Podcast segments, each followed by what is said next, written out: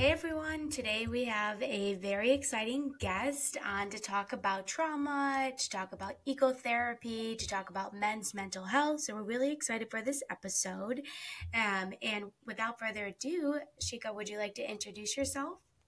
Sure. My name is Shikha, uh, Shikha Patel. I'm a licensed clinical social worker and a trauma therapist. I'm the founder of Collaborative Insights, and we are a therapy practice located out of Charlotte, North Carolina, but we um, offer therapy and other holistic services in both North Carolina and New Jersey. Tell us a little bit about your practice and what you specialize in. Sure.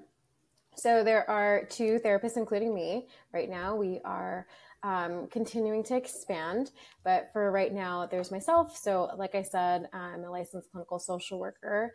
I um, ended up specializing in trauma therapy after I spent a few years working at UPenn. Um, I uh, worked in some uh, trauma programs there, and I really ended up um, specializing in understanding a little bit more about neuropsychology and the um, impact that trauma really does have on the body and then on the brain and how it impacts just the person and then the person in their environment.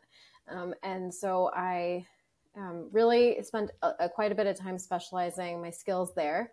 And during the pandemic, I um, started seeing clients in my pri- in private practice, and after a few months of doing that, I realized that I really do have a passion for um, not just doing trauma work, but understanding the cultural context that people live in, um, and then applying the two of those. So I founded Collaborative Insights, and really, in the name of Collaborative Insights, is working together with people to be able to uh, create understanding and um, create change.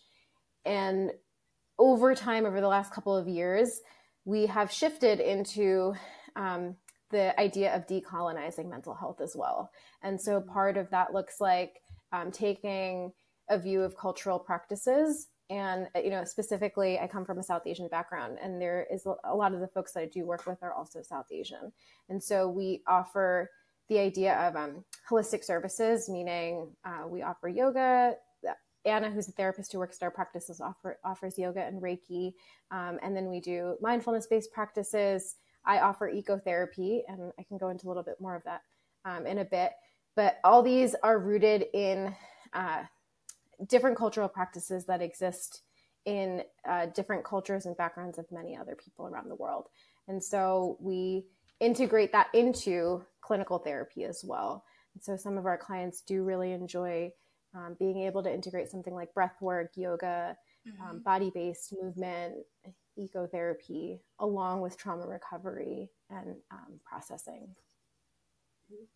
I, I love that. Yeah, Ashley, that's what I was gonna say because I feel I feel like I'm always saying like talk therapy just doesn't work for everyone, right? Or talk therapy doesn't work on its own for everyone, right? Mm-hmm. And so the mm-hmm. fact that you offer holistic approaches to mental health with of course, you know, those evidence-based practices as well is awesome.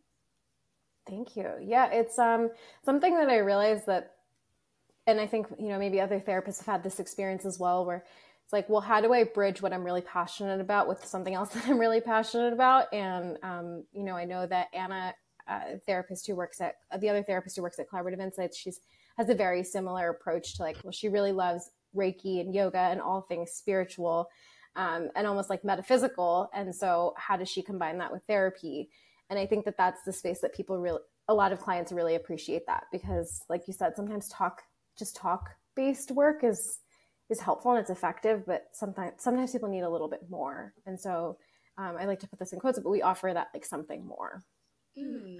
And I've always really been interested in doing something like that because I haven't heard of anything like an ecotherapy in my area. And I don't know if that's just because I'm in the Midwest and maybe it's not, you know, it hasn't come here yet. We're like the last to get everything, but versus the coast. But um, I know my therapist has talked in the past about even just like us meeting outside and going for a walk during our sessions to kind of get out in nature.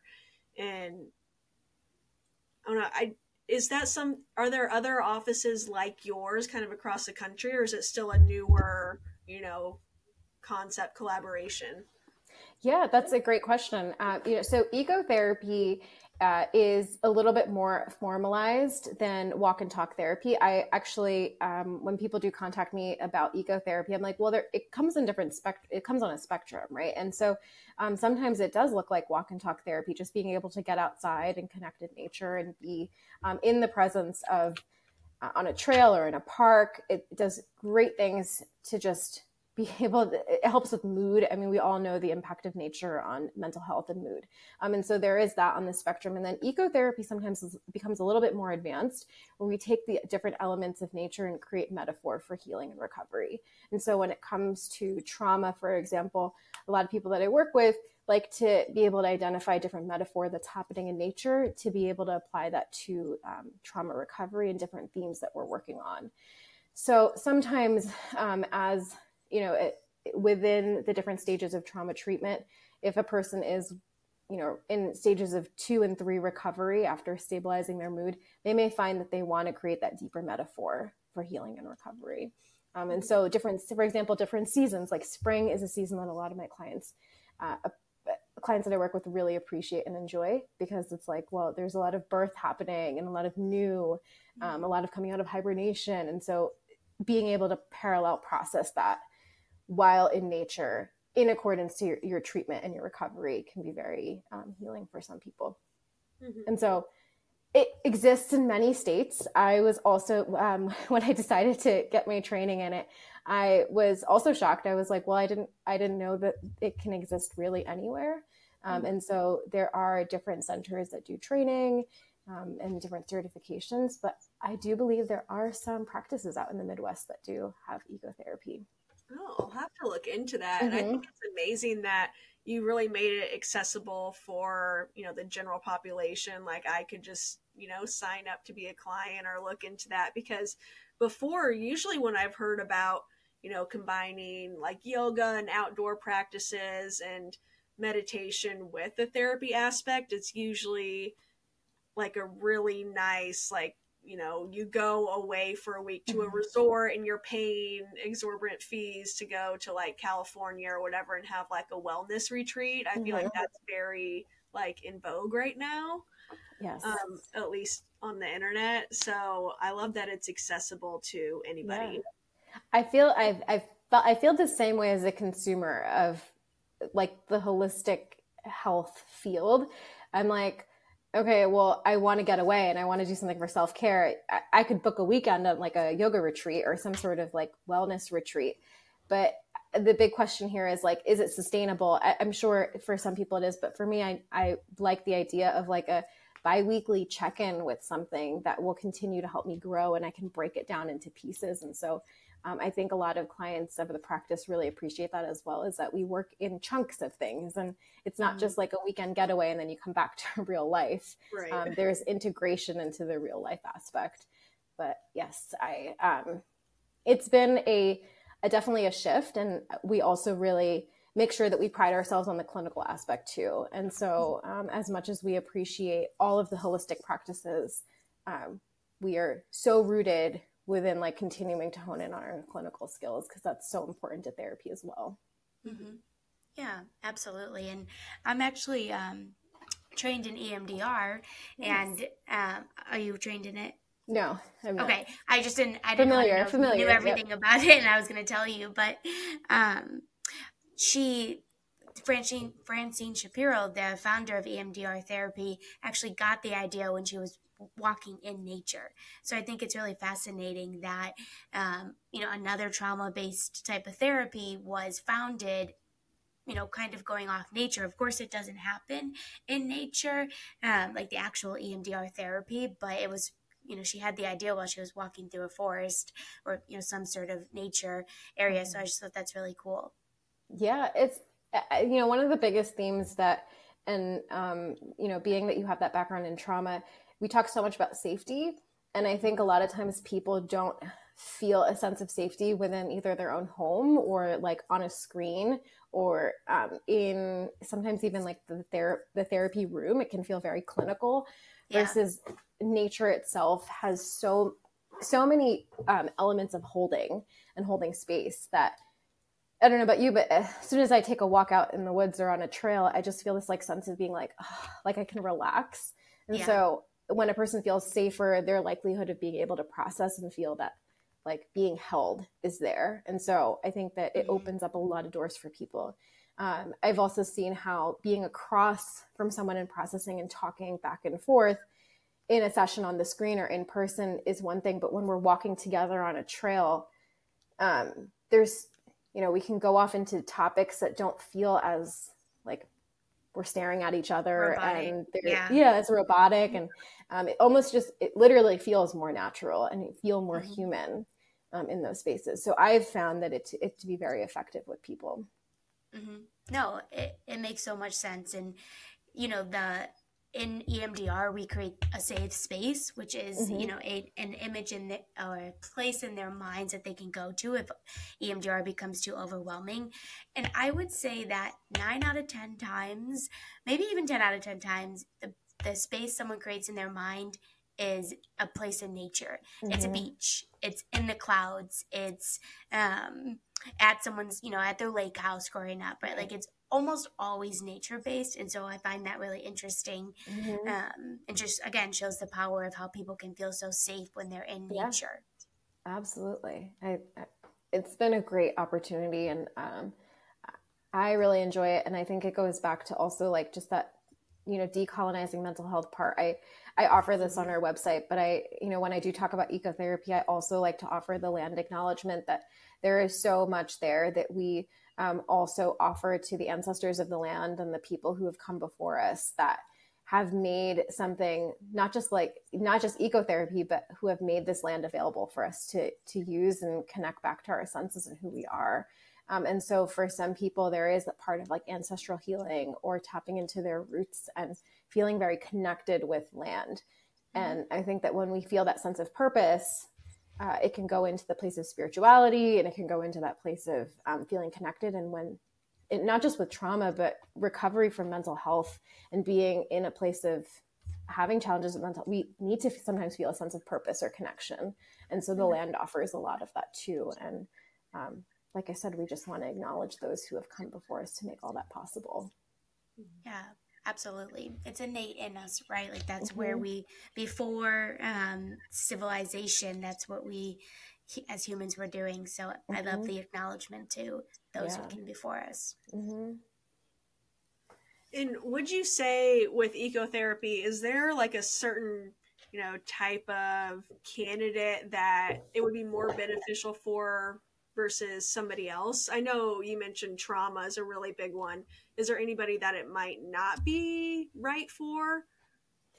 you know i think it, it depends on when it comes to therapy and uh, i'm not sure if you guys have covered this in other conversations with other folks but depending on a person's mood stability i think it's very important. And so if a person is in a place where they have a more stable mood and so if we're looking at symptoms of like psychosis um, any sort of destabilization if a person's highly triggered by their trauma responses then i probably wouldn't recommend being in an uncontained space like the outdoors. And so um, I, I would not see clients who um, need more mood stabilization in an ecotherapy setting. Ecotherapy doesn't always have to be also done in person outside in a park. There are some prompts that I really offer to people, um, sometimes even virtually, since I am located in North Carolina. I, I work with a lot of people in New Jersey still, and I offer a lot of prompts such as being able to nurture a plant, um, being able to garden. Like these are skills and tools that someone may be able to practice on their own um, and create that. But it for an ecotherapy session, it really depends on a person's mood stability. And so if um, you know there are a person not at risk of hurting themselves or another person, and they feel that they can manage being in an outdoor space, uh, I, I think that they'd be a great candidate for it. And uh, you know there are folks who may find it even more beneficial. I've worked with a few people who have ADHD who find that they really enjoy ecotherapy because there's a lot more to be engaged with um, and a lot more movement and um, releasing energy there. So I think it can fit different needs. It doesn't always have to be movement based either. So sometimes it can just be sitting on a park bench and staring at a lake while we process and talk, or, you know, being able to lay on the grass and experience that sort of grounding energy that comes from it. So it really just depends on the person and following again that like treatment plan model that's not always a one size fit all uh, i've worked with some clients who love the rigorous hike and being able to break a sweat and others who are like can we just sit on this bench today and you know watch the ducks go by and and process while doing that so it, it i think it just depends on the person at that point Mhm. I feel like therapy is never a one size fits all, Mhm. right? Like in grad school, you'd ask your professor a question, and the number one answer was always, "Well, it depends," right? because it's so true. It it really does depend. And you know, speaking of grad school, I'm really interested to hear more about the your neuropsychological approach because the, my neuroscience class in grad school was my absolute favorite class because I love using like the science with Mhm. especially with more some with more of my lo- like logical based clients or like the ones who tend to intellectualize a lot which often can be men right Mhm. if i'm like well here's the science it's hard to Mhm. refute that we actually can change the brain and that the brain is changed through trauma so um, i'd be really excited to dive into that Yeah, absolutely. I so the the neuroscience approach, uh, you know, and I think you like what you're saying is that psychoeducation is probably like the top thing that I love to do with people is just educating them on what's going on in their brain and their body, especially Mhm. when they're triggered. And so we're looking at it from that like trauma standpoint, I I don't ha- it's actually on my bookshelf back there. Um, it's a picture of the brain, and so I, cool. I I used to have it next to me, and sometimes I, I have a, another angle view of it, and I will hold it up and show you know clients what's going on in their brain when they are feeling triggered. Um, looking at the different parts of the nervous system are also really important, and so I've had um, clients specifically map out wh- how their nervous system gets triggered when they have different responses. And so again, going back to like it's not always one size fit all, and so um, one of the things like i'm sure you guys have seen the dsm i love the dsm you know i appreciate all that it offers but it doesn't always encompass what, what a person it's also very overwhelming to look at. So being able to really provide the education of what's what stress responses your body's going through how does it show up in your own body um, what what does it feel like what do you experience what do you what does the client actually go through i think that psycho psychoeducation provides a lot of validation. It also provides a lot of support that a person's not crazy, that they're not going through something that is like out of this world. Um, being that therapy is so can be such a safe place, there's opportunity to really expand someone's understanding based on what's happening in their body. And when it comes to that part of nature, um, I, I mean, I'm I pridefully say that I, I love this. I'm, you know, I, I love the research and all the data. So there are a few articles that I link to clients about ecotherapy and being able to use uh, nature in that sense and what soothes the prefrontal cortex of the brain, especially when it comes to nature and being outdoors. And so again, I think just like the data points are very important here Mhm. for for folks to understand uh, versus just like jumping in. I, I'm a big person of I need to understand why something's happening to get a buy-in and understand it, and I think clients are the same way. So I don't know if that answers your question, but uh, Yeah. education is a must. Yeah, no, absolutely. I I agree with the psychoeducation piece and especially about what you said about not feeling crazy. I feel like that's such a big thing that when people come to therapy and you know their therapist is like explaining things as you were just doing, um, like what's going on in their brain and what's going on in their body and like the sometimes it can be like like you, I'm I'm holding my hand over my face because I feel like sometimes people are just taken aback by Mhm. oh okay like this actually does make sense like i'm i don't just have this these feelings or i don't just have these thoughts for no reason or it's not Mhm. because i'm you know a bad person or because i you know i deserve this or just i just feel like it's so validating so I, I Mhm. appreciate you pointing that out because yeah i've seen that a lot in my work especially as a trauma therapist like explaining to people how trauma affects their body and their mind and then for them to be validated i feel like it can Mhm. be you know not to be dramatic but i feel like it can be life changing Absolutely. I think I've seen, you know, there's times where I'll, I'll uh, work with a client during the first session and we just go through a little bit of psychoeducation and they have had no really um, previous understanding of that. And the, the change that you can just see in the body language of a person who's like, oh my gosh, okay, so I'm not crazy. And like, Mhm. this actually makes sense. And oh, is that why my stomach hurts? Or is that why I have this problem that exists in this part of my body?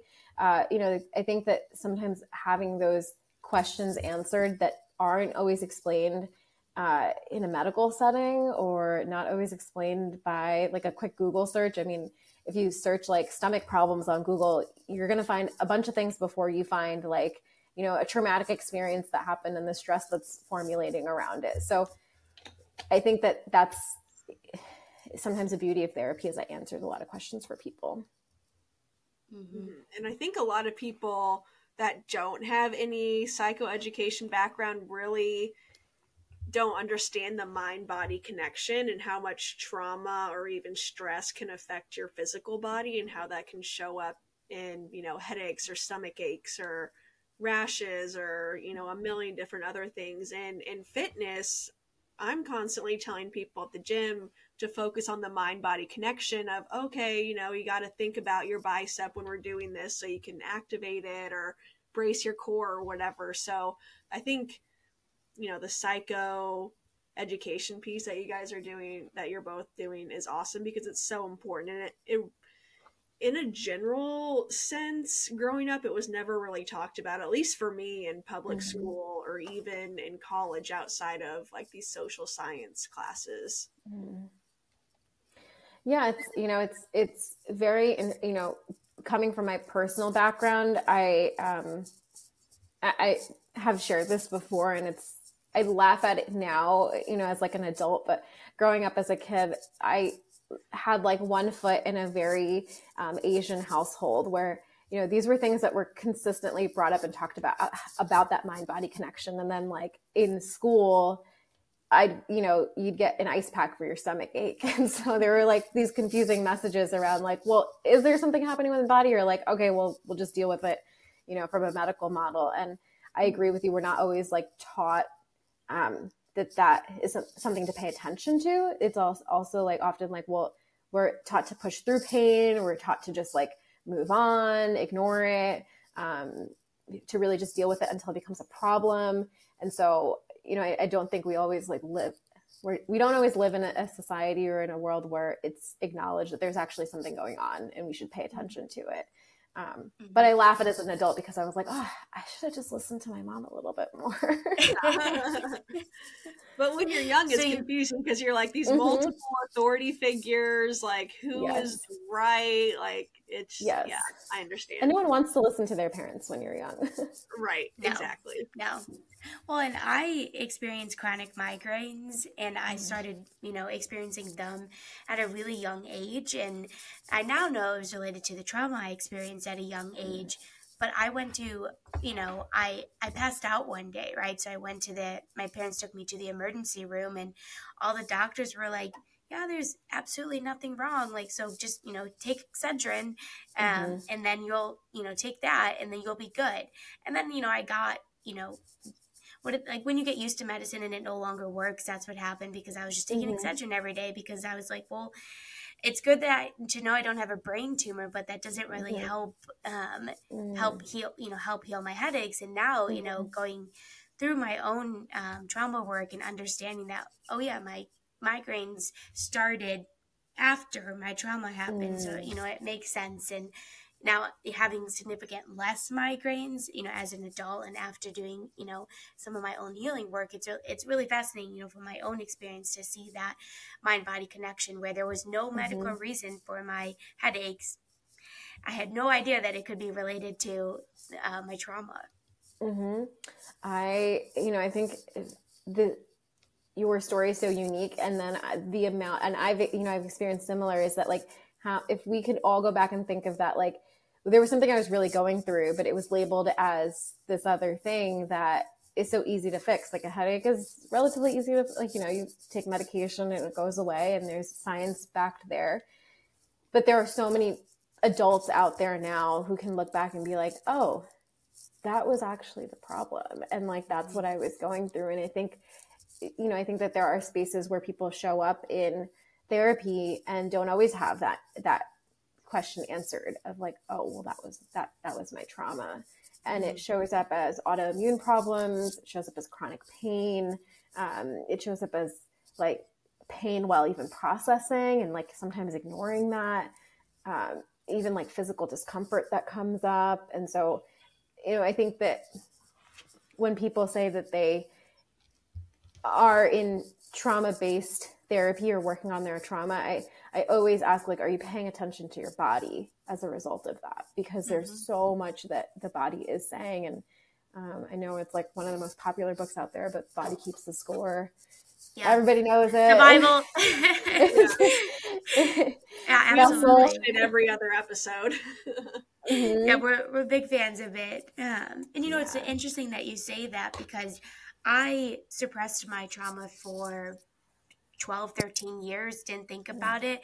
But I started having such bad physical pain that I could no longer ignore it. And I was mm. like, and I was in grad school at the time. So I was like, mm, okay, I, this could be related to mm-hmm. what I went through. So I started to go to therapy. But I literally resisted going to therapy for so long because I was like, I can suppress the thoughts, I can suppress the feelings. Mm-hmm.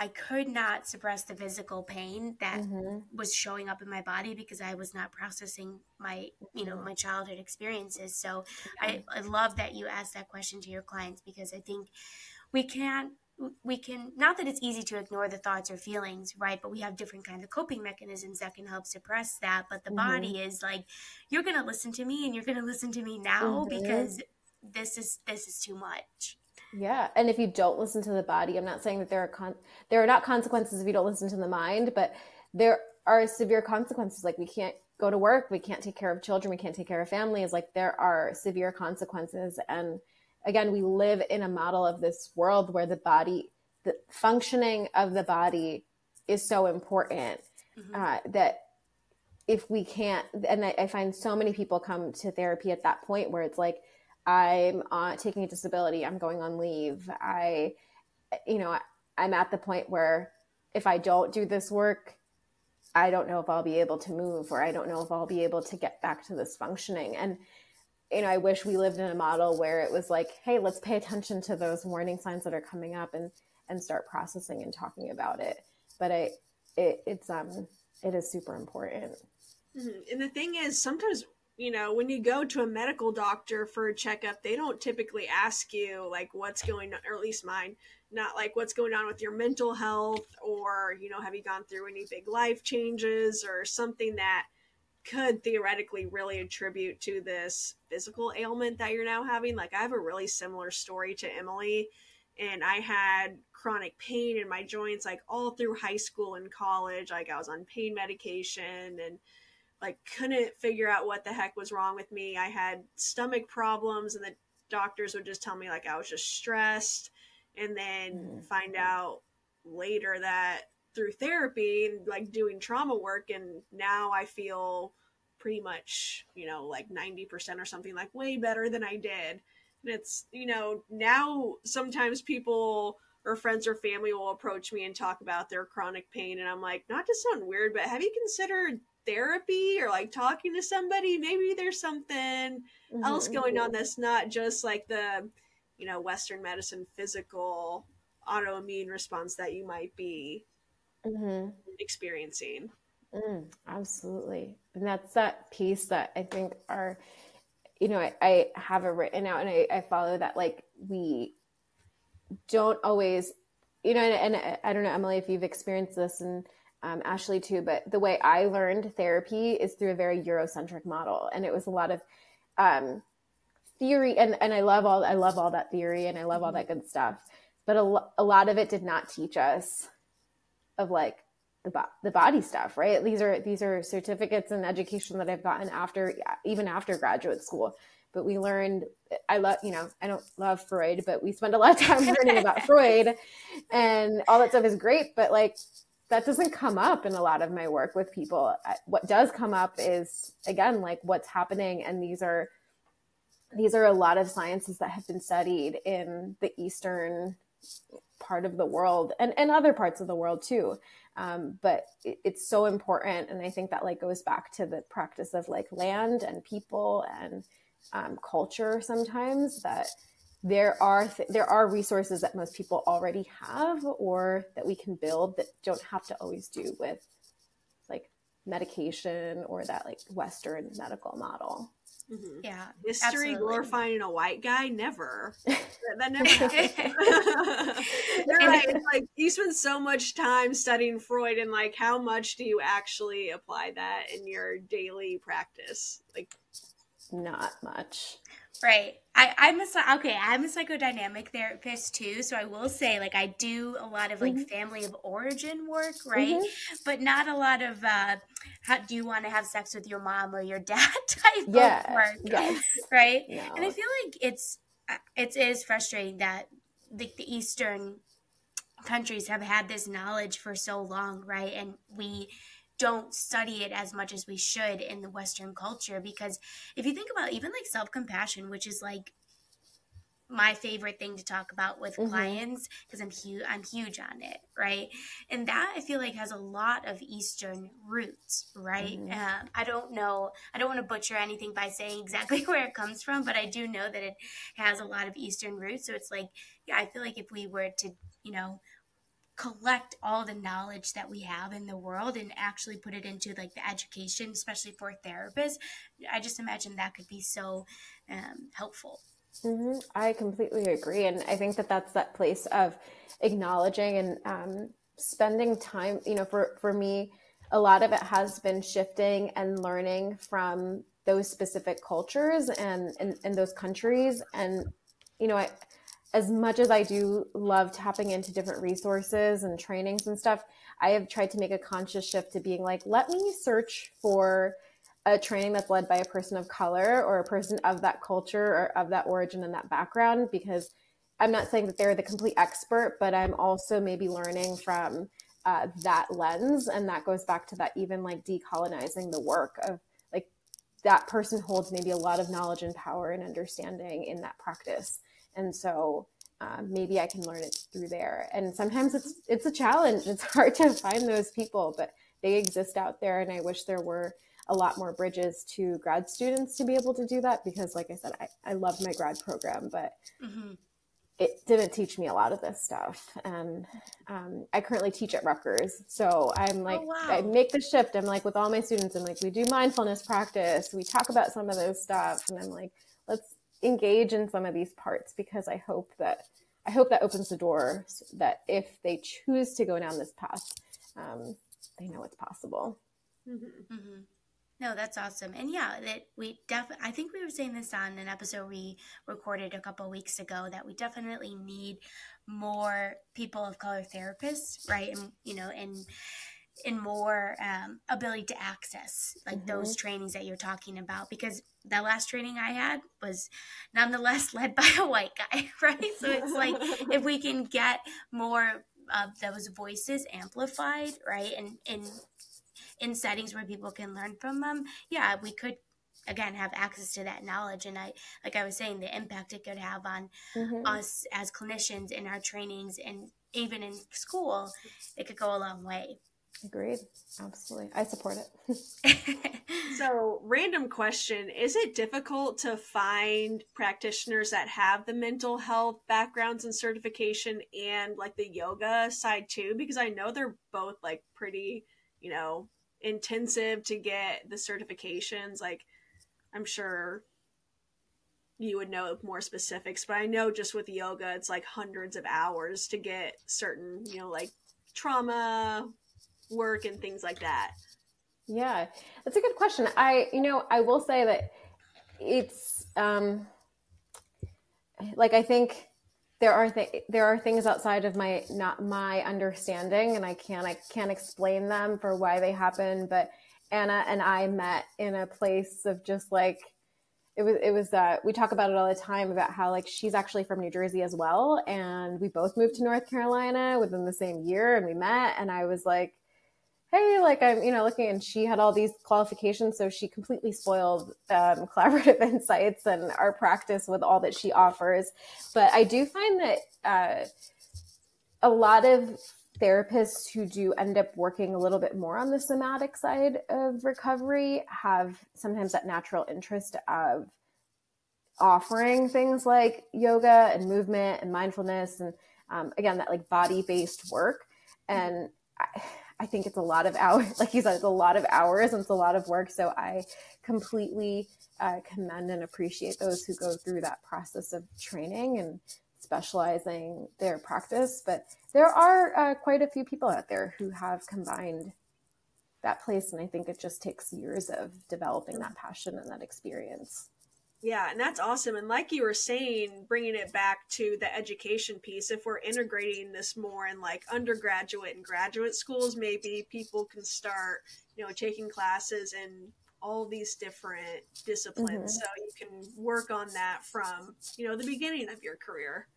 Yeah, they have. Um, I know that they do have trauma informed yoga teacher training, um, and so they even have they've they've really been integrating more of an understanding of even just yoga and body movement. I think that this is you know, clients I work with. I do a lot of education around like we're like, well, I'm going to go take a yoga class, and I'm like, whoa, whoa, whoa, whoa, let's like pause. I know like we're talking about movement here, but engaging in safe movement that makes sense for your body for where it's at is super important. And so there are you know um, practitioners out there who are focusing in on yoga that is trauma informed and movement that is important for people at state different stages of recovery.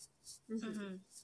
I think yeah, just really harping on that safety is absolutely necessary to recover from trauma and for you know for a, a therapeutic relationship to mm-hmm. feel safe it has to um, or for a therapeutic relationship to be effective it has to feel safe right mm-hmm. and you know, it's kind of a weird transition, so just go with me. But I feel like um, a lot of the problem with uh, ex, um, going to therapy is that a lot of men kind of transitioning into men's mental health is that it might not feel safe because it could be seen as weak, right? Or mm-hmm. seen as I don't need to go to therapy. I'm just gonna figure out my problems on my own, right? And so again, I know I said it's kind of a weird oh, transition, oh, no. but I feel like it kind of makes sense. Like a lot, they might not feel safe to access therapy because of the stigma, especially you know, stigma exists in mental health in mm-hmm. lots of mm-hmm. different ways, but I think especially for men.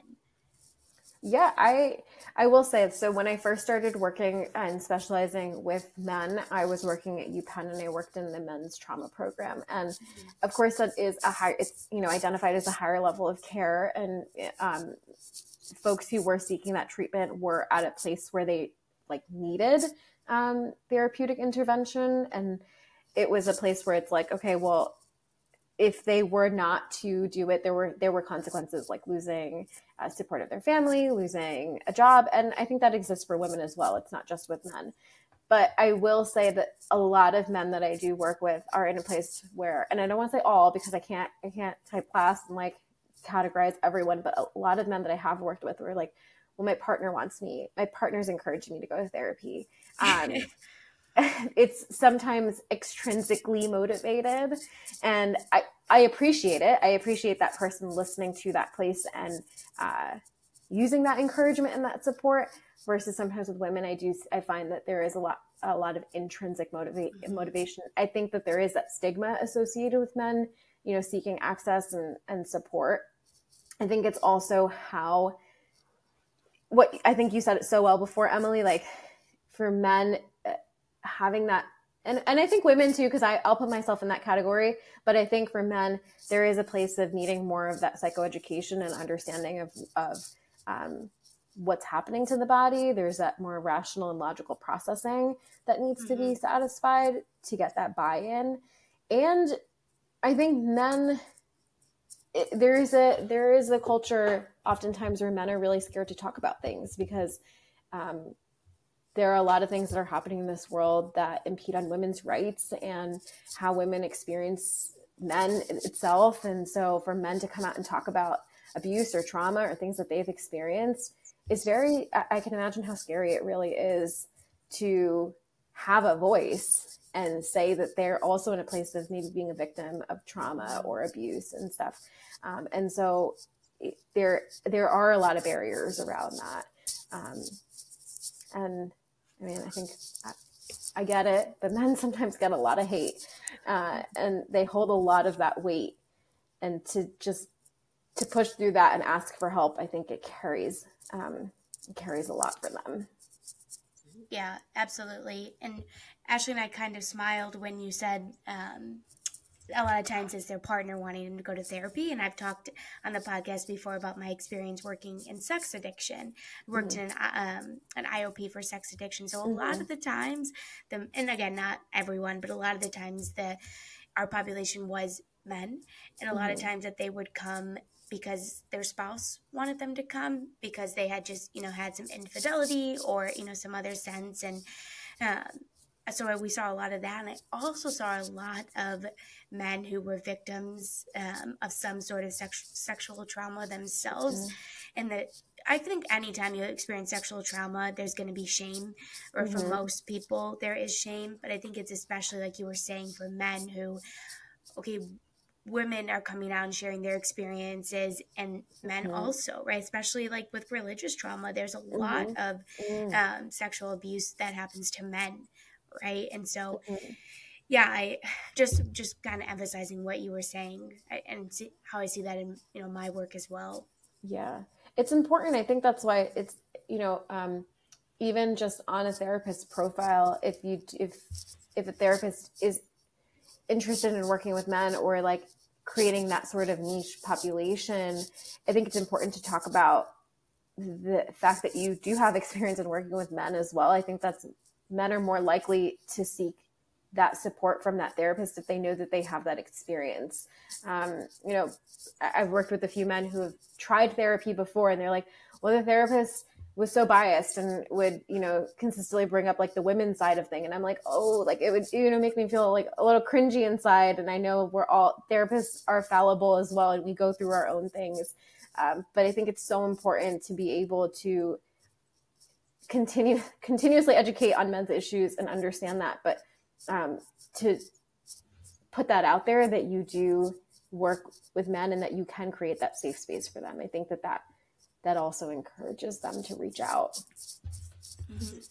and i don't know if there's st- statistics out there but i'm assuming trauma probably affects all genders in a somewhat mm-hmm. even distribution so yes. it's definitely sad that you know men feel like they can't reach out and get that help. And i've noticed just anecdotally from either male friends or family members there's it's just hard for them to even acknowledge that they might be going through something at mm-hmm. all to even say like i have anxiety or depression. I've just noticed it a lot more in women that i know. And you know I've even had guys say like, "Oh, I'm not like depressed, like whatever. Like why would I be depressed or like why would I need to go get help? Why would I need to talk to somebody like I don't want to do that." Like there's just such mm-hmm. a resistance to it. And I think a lot of it is of course that just toxic masculinity too, mm-hmm. which is sad, but I've definitely I mean, I've I've fought that battle. I'm trying to get like men in my mm-hmm. life to go to therapy that were at one point resistant to it that now really are happy that they went, but it's hard to get over that initial hurdle. Mm-hmm.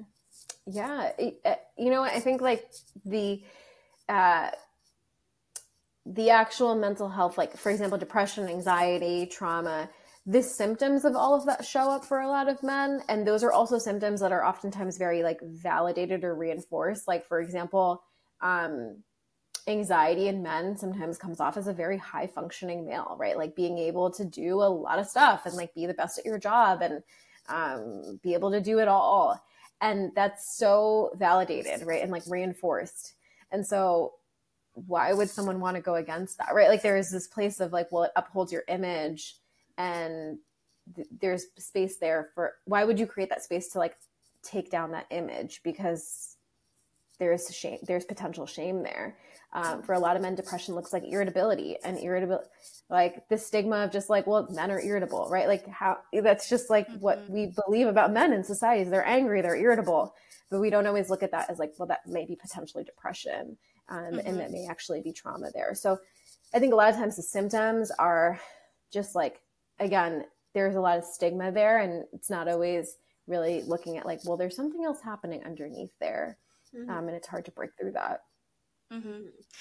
Yeah, and you know it's interesting that you bring up the things that are reinforced by society because I feel like a lot of the men that I've worked with were very successful, and mm-hmm. a lot of times they would say, "Well, I mean, at I had no choice. Like the, I, this is what I was gonna do. This is what I had to do. Like I had to be successful. I had to, you know, suppress anything else that was telling me uh, anything that goes against being successful. So then when you try to engage, like maybe we should scale back on some things mm-hmm. because it might be, you know, causing your anxiety to increase or your depression to increase or whatever it may be. Like there's a lot of resistance because like no, like I need, I need to hold on to those mm-hmm. things because they're trauma response is oftentimes, yeah, I'm really successful, and so I need to hold on to that. So finding that balance, right, I feel like can be difficult. Of there's nothing wrong with you know the ways that you've coped in the ways you know your success or anything like that. However, is it still serving you to mm-hmm. go all out, right, or go to those extremes? You know, the answer is likely no if they're in mm-hmm. that space. Mm-hmm. And that's therapy is a journey for that reason, and it takes time. And I think that the the therapeutic relationship is so important there of knowing that there is safety there. With many many of the men that I work with, I notice that it takes and and it is because I'm not in the in group. Um, and I don't know if their relationship would be safer with another man or another male, but I know that it takes me a little bit more time to build that safety, especially with men who've experienced trauma um, because a lot of that trauma is also from from women. And so safety in a relationship is like what you're saying is so so huge. And and it can take months to build that. It can take a very very long to build that. But once that safety is built there's space for a person to maybe push against those behaviors or trust that like when my therapist is telling me to maybe like scale back on this behavior. And i've built this months and months of trust and and safety within this relationship with her. So i'm going to try it and i think that that's why that again that like therapeutic relationship is so important um, mm-hmm.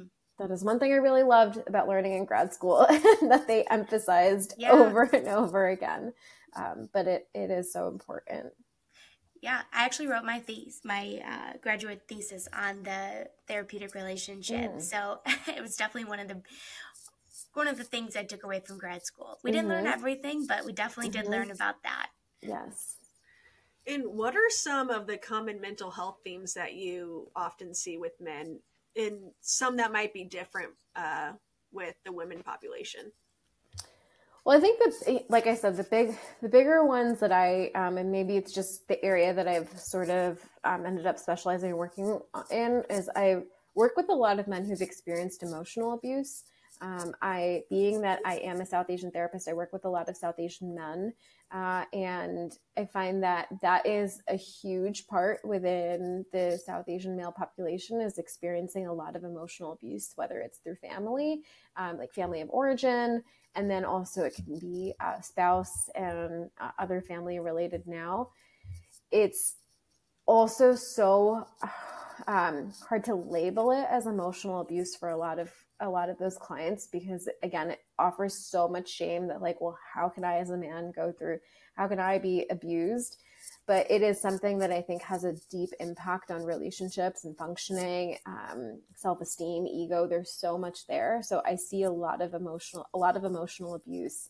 Um, like emily like you said I, have seen worked with quite a few people who've experienced sexual abuse and even that is um, something that takes maybe months to get to for for some people or they're mm-hmm. uh, with processing things do come up and and understanding and clarity of that has also come up i work with um, a few people who present in that place of anger and irritability and again i think it's seen as anger issues but it roots back down to depression and sometimes mood disorders mm-hmm. and there can be underlying trauma there as well but i I, I definitely see those come up the most within specifically working with South Asian men. Mm. Mm. Yeah, no, that makes a lot of sense. And yes, I've definitely seen the anger that mm-hmm. shows up um, in sessions. And oftentimes there's something underlying that anger, right? And getting mm-hmm. to that getting to that can be hard for them to accept, right? Because they're like, no, I'm just angry because of X, mm-hmm. Y, and Z. I'm not angry because I'm depressed, right? Mm-hmm. And so, yeah, there's definitely a lot of acceptance work I think that comes with it, you know, with most therapy, but that's especially what I've seen in working with men. And I will say, having worked in sex addiction as a young female therapist, my um, view on men definitely changed. And mm-hmm. so I think that that's pretty cool that, you know, I, I can admit, right, I had a lot of biases, especially with infidelity when it comes to men and seeing those. I even worked with people who um, were sexual predators, right? Like people who were convicted of sexual crimes and just the this the stigma I had toward and the biases I had towards men and you know those populations definitely decreased. Again, not saying that any of it is okay, but just mm-hmm. the stigma and the biases I had decreased, and so it just makes me think like if we could just talk about men's mental health more, the stigma could be reduced. I imagine so significantly.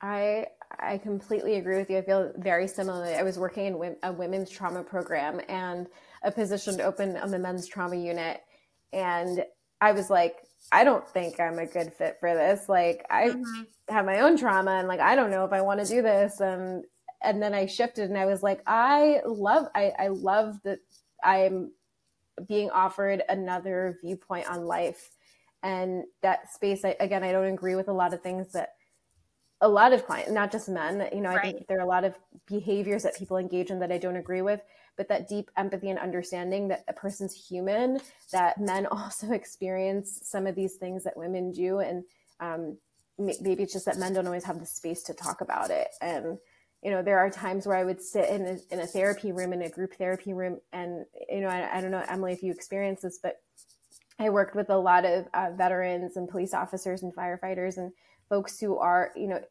deeply traumatized by their line of work.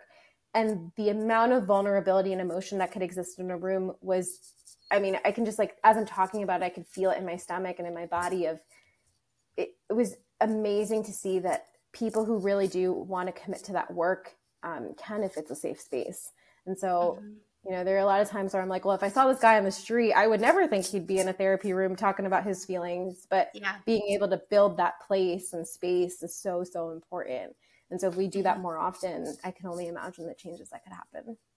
Absolutely. Oh, I absolutely experienced that. I've talked about that on some our inner child work episode actually, and like the work that I saw in group therapy when it was mostly men and just the the vulnerability, right, that showed up. It it shaped me for sure into mm-hmm. who I am as a person and who I am as a therapist. And I'm so uh, glad that I took that kind of scary leap mm-hmm. when I mm-hmm. interviewed for that position to be like, the first thing they were like, Are you okay working with sex addiction and men? And I was like, Sure, because I wanted the job, right? But didn't really know what it would all entail. Mm-hmm. And now I'm so grateful to have had that experience because, yeah, the, the viewpoint that I could never have, right, as a woman, um, it's definitely changed me. And yeah, mm-hmm. you're right. If we could talk about it more, um, the stigma would decrease. And that's why we're so glad that you came on this podcast and connected via Instagram to talk about this. Yes, of course. I, I, you know, I love talking all things trauma and you know ecotherapy and holistic and men's mental health. I mean, we're uh, we have a mix a mixed bag of things going on, just as I imagine many different therapy practices do. And mm-hmm. um, you know we're passionate about it so any space we can get to talk about it i i welcome it mm-hmm. absolutely yes, absolutely and i would um, something I that's really stuck out to me reading about your work that I'd love to talk about in the future when we have another hour because I'm sure we could talk about this for a while. But is the cultural trauma aspect I know you kind of touched on that with working with the South Asian population, especially with men. I think that would be something that would be so awesome to deep dive into at some time. Oh, for sure. I mean, just, you know, briefly when in talking about culture, it's I think it's important as therapists and as people that we don't always assume that it, because a person has had a cultural trauma, a trauma within their culture, that all people of that culture will have similar trauma. And I think that that's that place of a lot of education and cultural competency and cultural humil- humility work that social, not just social workers, but all therapists, I think really need to continue engaging in. But there are times where um, I think that there are some cultural and, and even just Emily, you brought up even religious trauma, but there are cultural and religious practices that do border emotional abuse, verbal abuse. Uh, if a person is really just not in the in group anymore, um, and has been made to feel like they are no longer welcome in that in group, it does extreme harm to the psyche and, and a person's mental health. And so I think that that is not just, um, you know, when we talk about heritage wise culture it can also be gender based uh, you know there are so many different groups of culture where if a person is not made to feel like they're in, in group anymore it does uh, you know again that deep harm so would love to come back and talk about that or just keep keep talking about it because i eh, heavily focus on that on i'm in the work that i do with people yeah, mm-hmm. absolutely. We'll get that scheduled because even just, you know, thank you for that explanation because I was really ignorant to just like, you know, the general definition of it. So that's that's great to know. And all our podcast is all about just like educating people that might not have that background on mental health and so we would love to help spread some awareness and information on that too, especially even just for ourselves. Mhm. Mhm. Mm-hmm. I also really, we were talking about this in the beginning of before we started recording. Like, I really enjoy talking about therapy and not doing therapy. Like, it's just, it's just so fun to be able to. Um, I probably sound like a nerd saying it's fun, but I think it's fun to be able to talk about therapy and mental health, not just when you're sitting across from somebody. Mm-hmm. I completely agree. And I think that's like, like you said, we stepped in. I was like, I'm excited to be here because after, you know, I, I love the space that I have with clients and um, it's just different to be able to talk about the, the bigger things that mm-hmm. impact people very individually. And there are times where I tune into a podcast and I'm listening to something and I'm like, oh, wow, I like learned something different or mm-hmm.